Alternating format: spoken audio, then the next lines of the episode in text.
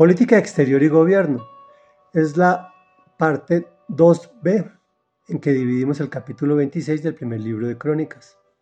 Continuamos leyendo sobre la organización que el rey David ya en su ancianidad le dejó a Israel y sus asuntos. Hoy nos toca los asuntos administrativos. Y dice así, que y sus hijos que eran descendientes de Isar estaban a cargo de los asuntos exteriores de Israel y ejercían las funciones de oficiales y jueces.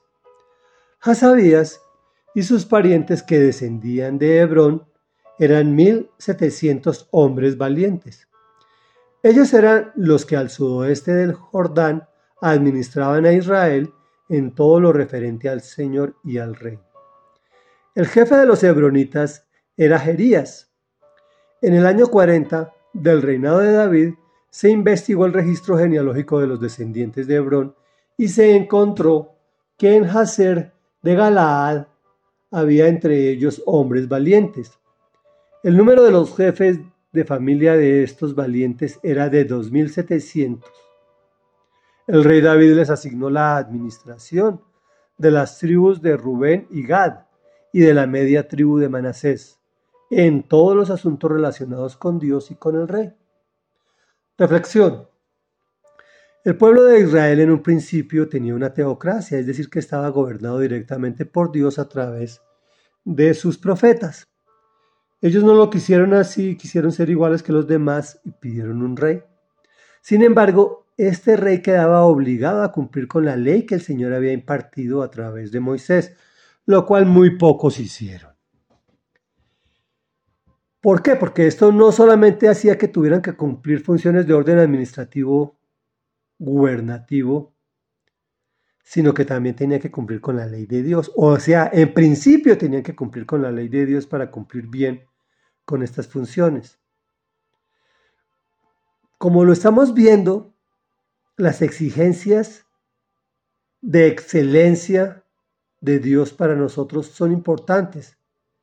Sin embargo, Dios no nos pide infalibilidad ni perfección. Nos pide esfuerzo y compromiso. Y que lo que hagamos lo hagamos con alegría y con ganas de vivir. En este caso, David como buen político entregó el cargo de asuntos exteriores de Israel y las funciones de justicia y administración del gobierno a las personas que vivían en los lugares donde se ejercitaba o se necesitaba la regencia. Es decir, que no centralizó el gobierno en Jerusalén, sino que lo delegó. Algunos cristianos piensan que al llegar a los caminos de Dios, estos o sus caminos se suavizan o se relajan.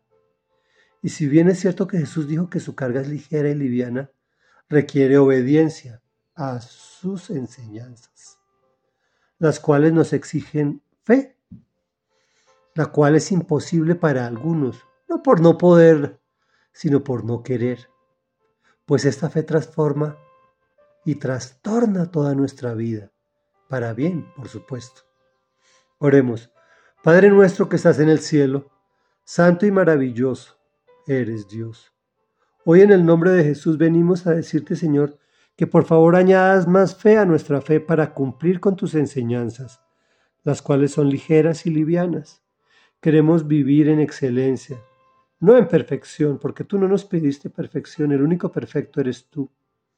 Queremos tener excelencia y queremos ser buenos en lo que hagamos, Señor, especialmente en lo que hagamos para ti. Te lo pedimos en el nombre poderoso de Jesús. Amén y amén.